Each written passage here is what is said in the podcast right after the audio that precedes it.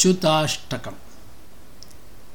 This is a hymn composed by Adishankara on the Almighty in the form of Lord Vishnu.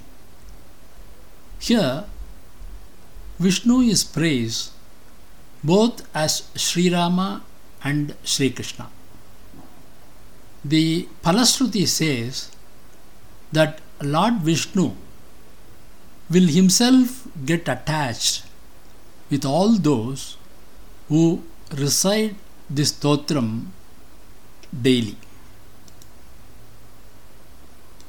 अच्युतं केशवं रामनारायणं कृष्णदामोदरं वासुदेवं हरिं श्रीधरं माधवं गोपिकावल्लभं जानकीनायकं रामचन्द्रं भजे अच्युतं केशवं सत्यभामाधवं माधवं श्रीधरं राधिका राधितम् इन्दिरामन्दिरं चेतसा सुन्दरं देवकीनन्दनं नन्दजं सन्दधे विष्णवे जिष्णवे शङ्खिने चक्रिणे रुक्मिणीराजिणे जानकी जानये वल्लवी वल्लभा याचिता यात्मने कंसविध्वंसिने वंशिने ते नमः।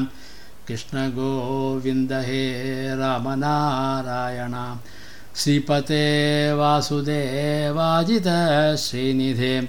अच्युतानन्द हे माधवा दोक्षजा। द्वारकानायका द्रौपदी रक्षकाम् राक्षसक्षोभितः सीतया शोभितो दण्डकारण्यभूपुण्यताकरणः। लक्ष्मणेनान्वितो वानरे सेवितो गस्य सम्पूजितो राघव पातु मां धेनुकारिष्टको निष्ठकृद्वेषिणां केशिहा कंसहृद्वंशिका वादकः पूतना कोपकसूरजा खेलनो बालगोपालकः पातु मां सर्वदा विद्युदुद्योदवत् प्रस्फुरद्वाससं प्रावृढं बोधवत् प्रोल्लसद्विग्रहं वन्यया मालया शोभितोरस्थलं लोहिताङ्घ्रिद्वयं पारिजाक्षं भजे। कुञ्चितैः कुन्तलैर्भ्राजमानाननं रत्नमौलिं लसत्कुण्डलं गण्डयोः। हारकेयूरकं कङ्कणप्रोज्वलं किङ्किणीमञ्जुलं श्यामलं तं भजे।